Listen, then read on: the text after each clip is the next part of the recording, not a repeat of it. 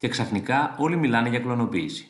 Το 1997, όταν οι ερευνητές του Ινστιτούτου Ρόζελιν τη Σκωτία ανακοίνωσαν ότι κλωνοποίησαν ένα πρόβατο, το νέο έκανε αμέσως το γύρο του κόσμου με πηχαίου τίτλους. Το πρόβατο Ντόλι δημιουργήθηκε όταν ο πυρήνας ενός κυτάρου του μαστικού αδένα ενός εξάχρονου προβάτου τοποθετήθηκε στο οάριο ενός άλλου προβάτου. Από το οάριο είχε προηγουμένως αφαιρηθεί ο πυρήνας. Το έμβριο το οποίο δημιουργήθηκε ύστερα από τρει-τέσσερι διαιρέσεις εμβυτεύτηκε στη μήτρα θετής μητέρας προβατίνας, η οποία γέννησε την Ντόλι.